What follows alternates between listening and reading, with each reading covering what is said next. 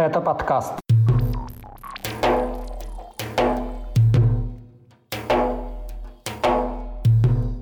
Недовольство Кадырова отступлением российской армии в Украине, улица Джахара Дудаева в Киеве, новые могилы убитых военных на Кубани и споры о хиджабе.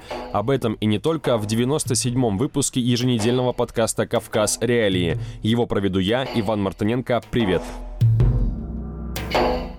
«Мы нигде и никуда не отступаем», заявил Рамзан Кадыров в своем телеграм-канале 14 сентября, комментируя положение российских войск в Украине.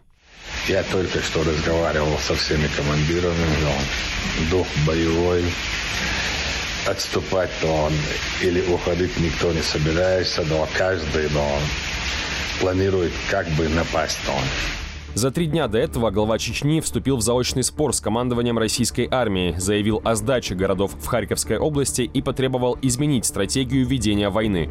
«Были допущены ошибки», — сказал тогда Кадыров и пообещал, как он выразился, разъяснить ситуацию руководству России и Министерству обороны, если положение дел на фронте не изменится. И если сегодня-завтра не будет сделан изменений, то по стратегии Дон, э, проведения специальной операции Дон, я э, вынужден буду выходить на руководство Министерства обороны и руководство страны, чтобы разъяснить им ситуацию, которая реально находится на земле. Вскоре главе Чечни ответили из Кремля. Пресс-секретарь президента России дал понять, что никаких разъяснений по поводу ситуации в Украине от чиновника не ждут.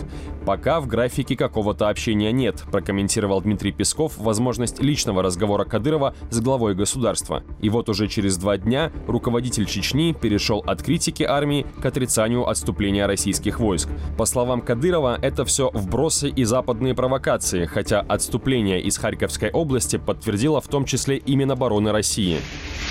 Проведение спецоперации, да, это давно перешла до военных действий. Да. Если меня спросить, то я объявил бы военное положение, да, После 24 февраля Кадыров не раз выступал с критикой военного командования.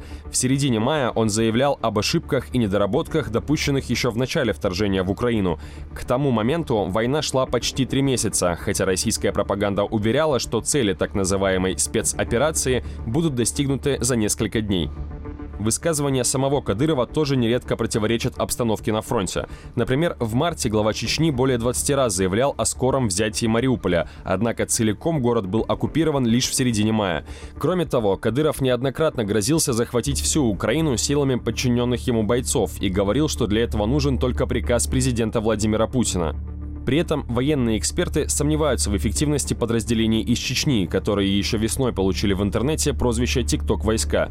По сообщениям в СМИ, в том числе от российских военных, кадыровцы участвуют в боях в качестве заградительных отрядов и заходят в города уже после основных сражений. Изменение позиции Кадырова по поводу отступления в Украине – это уже второй с начала сентября случай, когда он сдает назад после реакции Кремля на свои слова. В начале месяца глава Чечни намекнул, что может уйти в отставку. СМИ писали о его возможном назначении на руководящую должность в Росгвардии. Однако в Москве заявили, что сообщения Кадырова пока не материализовались. Это цитата. Подробнее об этом слушайте в предыдущем выпуске подкаста «Кавказ. Реалии».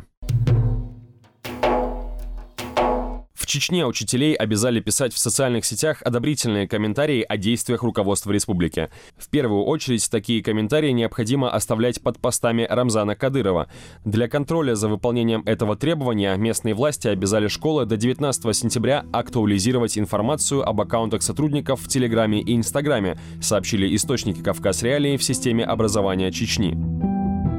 О проделанной работе, то есть о содержании опубликованных комментариев, их количестве, а также об оставленных в соцсетях реакциях, учителям необходимо ежемесячно составлять отчеты и отправлять их в районные отделы управления образованием. Для Чечни это не новая практика. Требование писать позитивные комментарии о руководстве республики распространяется не только на педагогов, но также на сотрудников правоохранительных органов и работников других местных бюджетных организаций, о чем неоднократно писал Кавказ Реалии. Усилить работу в этом направлении власти Чечни потребовали после того, как Рамзан Кадыров пожаловался на недостаточную активность в соцсетях. Об этом он еще несколько месяцев назад заявил на совещании в Грозном. Ответственным за одобрительные комментарии глава Чечни назначил министра информации республики Ахмеда Дудаева, отметив, что тот занимался этой работой и ранее. Весной сотрудницы бюджетных организаций в Чечне пожаловались, что их принудительно свозят в мечети для участия в ночных молитвах за воюющих против Украины бойцов из республики. Такая практика продолжилась летом, сообщали наши источники. Руководство Чечни также использует учителей и других бюджетников для повышения явки на выборах и демонстрации лояльности Кадырову на провластных митингах. Один из них прошел в Грозном в начале февраля 2022 года. Тогда, как сообщал Кавказ Реалии, бюджетников и студентов обязали выйти на акцию против семьи чеченского правозащитника Абубакара Янглубаева, критика Кадырова. Кроме того, по данным СМИ, работников бюджетных организаций в Чечне заставляют делать ежемесячные взносы в находящийся под санкциями США фонд имени Ахмата Кадырова, который возглавляет мать действующего главы республики. Власти Чечни, собранную в этом выпуске информацию об использовании бюджетников в своих интересах, либо отрицают, либо не комментируют.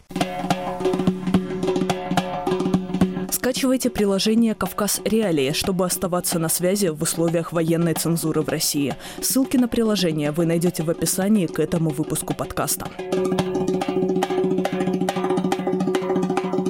Киеве появилась улица имени Джахара Дудаева, первого президента непризнанной Чеченской республики Ичкерия. Такое решение 8 сентября принял городской совет столицы Украины. Ранее именем Джахара Дудаева были названы улицы в Ивано-Франковске, Львове и Хмельницком, а в Полтаве открыли мемориальную доску в честь убитого российскими войсками в 1995 году президента Ичкерии. Этим летом улица Грозненская в Киеве была переименована в Ичкерийскую. В прошлом выпуске мы подробно рассказывали о сближении властей Украины со сторонниками Ичкерии, многие из которых после окончания двух войн в Чечне оказались за границей. Сейчас в составе украинской армии воюют добровольческие батальоны из числа ичкерийцев. Летом на рассмотрение Верховной Рады был внесен проект постановления о признании независимости Ичкерии. Позднее сторонники этой некогда существовавшей республики заявили о начале подготовки сопротивления в Чечне, как они выразились, с целью деоккупации республики. Каким образом будет организовано это сопротивление, неизвестно. Несмотря на это, ичкерийцы также говорят и о подготовке подполья для деоккупации Дагестана. В августе Кадыров объявил кровную месть воюющим в составе украинской армии сторонникам независимой Чечни. Позднее глава республики также потребовал усилить работу подразделений МВД и Росгвардии в регионе. Активисты из Краснодарского края обнаружили в городе Темрюк вблизи аннексированного Крыма три новые могилы российских военных, которые, судя по открытым данным, были убиты во время вторжения в Украину. Один из погибших, Владимир Чугуев, был военнослужащим Черноморского флота. На могиле есть фотография Чугуева. На ней он с погонами старшего мичмана и медалями, в том числе за воинскую доблесть и за возвращение Крыма. Это официальное название награды. Другой убитый – Олег Туркаленко. Его гибель на войне в Украине подтвердили в кубанском казачьем войске. В третьей могиле, судя по фотографии и подписи, захоронен Данил Мупкин. Он окончил военное училище в Новосибирске, обучался в университете Минобороны, имел звание майора. Мупкин служил заместителем командира бригады морской пехоты по военно-политической работе, награжден медалями участнику военной операции в Сирии за возвращение Крыма и за боевые отличия. Поиском в Краснодарском крае могил убитых в Украине военных занимается Виталий Ватановский. Он регулярно публикует фотографии новых захоронений, о которых официально не сообщается. Из-за этой деятельности в отношении активиста полиция в конце июля начала проверку по статье о разглашении государственной тайны. Общее число потерь российской армии в Украине неизвестно. Минобороны не раскрывает эти данные. Кавказ Реалии на момент записи этого выпуска подкаста известны имена 1193 убитых военных только из регионов Северного Кавказа и Юга России. Эта цифра основана на публикациях в СМИ и соцсетях, а также информации от наших источников. Реальное число убитых может быть значительно больше. России снова спорят о допустимости ношения хиджаба в учебных заведениях. В этот раз поводом стал инцидент в Тюмени. Там 2 сентября директор одной из школ не хотел пускать на занятия ученицу из Дагестана, именно из-за того, что она была в хиджабе. Об этом рассказал отец девочки Ибрагим Давудов. Вот город Тюмень, школа номер 88, предвзятое отношение к мусульманам города Тюмени. Имейте в виду, вот директриса. И это уже не первый раз. Через несколько дней после того, как ситуация получила огласку в СМИ, заместитель губернатора Тюменской области, представитель дагестанской диаспоры и директор школы провели встречу с родителями ученицы. По итогам беседы отец девочки сказал, что конфликт исчерпан, однако вскоре управляющий совет школы заявил, что не будет менять требования к внешнему виду учеников, указав, что правила должны быть едиными, независимо от национальности и вероисповедания. Это решение поддержал постоянный представитель Дагестана в Тюменской области, сославшись на федеральный закон об образовании. Есть у нас закон об образовании, который федеральным законом предусмотрено право субъекта Российской Федерации, право школы определять ту форму, форму одежды для школьников, которая необходима э, иметь в той или иной школе. Тогда в конфликт вмешался депутат Госдумы от Дагестана Би Султан Хамзаев, известный скандальными высказываниями. Ранее он, например, предлагал присоединить к России Казахстан, написал донос на журналиста Александра Невзорова и требовал арестовывать имущество по уголовным делам о фейках про армию. В этот раз Хамзаев обратился к министру просвещения Сергею Кравцову и потребовал от него поставить точку в вопросе ношения хиджаба в школах. Депутат указал, что в Конституции России прописана свобода вероисповедания. Давайте мы определимся, что у нас вообще в стране важнее. У нас а, важнее мнение какого-то директора или Конституция – это первое. Вот до слез довели 1 сентября в Тюменской области девочку за то, что она прошла в платке. За месяц это второй конфликт в России из-за ношения хиджаба в учебных заведениях. В начале сентября провластные чеченские СМИ сообщили о жалобах студенток из республики, которые учатся в Астраханском государственном медицинском университете.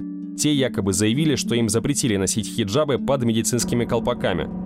После этого, как сообщило издание «Грозный информ», председатель парламента Чечни Магомед Даудов по поручению главы республики Рамзана Кадырова связался с Минздравом России и потребовал отменить ограничения для мусульманок в Астраханском вузе. В учебном заведении и в Министерстве здравоохранения ситуацию не комментируют. При этом ранее в Чечне власти сами требовали от местных жительниц отказаться от ношения строгой формы хиджаба, а также никаба. Это женский мусульманский платок с узкой прорезью для глаз. Тем, кто его носит, власти республики предложили переехать в арабские страны. Вы слушали еженедельный подкаст «Кавказ. Реалии» о главных событиях на Северном Кавказе. Поставьте лайк этому выпуску, если он вам понравился, и поделитесь им с друзьями и близкими. Это важно для продвижения подкаста. Также напоминаю, что мы читаем все ваши комментарии и иногда отвечаем. На этом у меня все. С вами был Иван Мартыненко. Пока.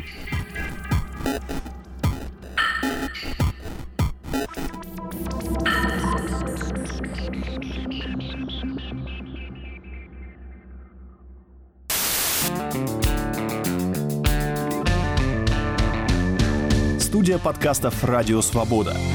Человек имеет право. Время свободы. Американские вопросы. Кавказ подкаст. Атлас мира. Цитаты свободы.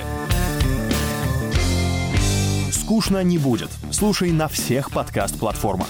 Просто надень наушники. Подкасты «Радио Свобода».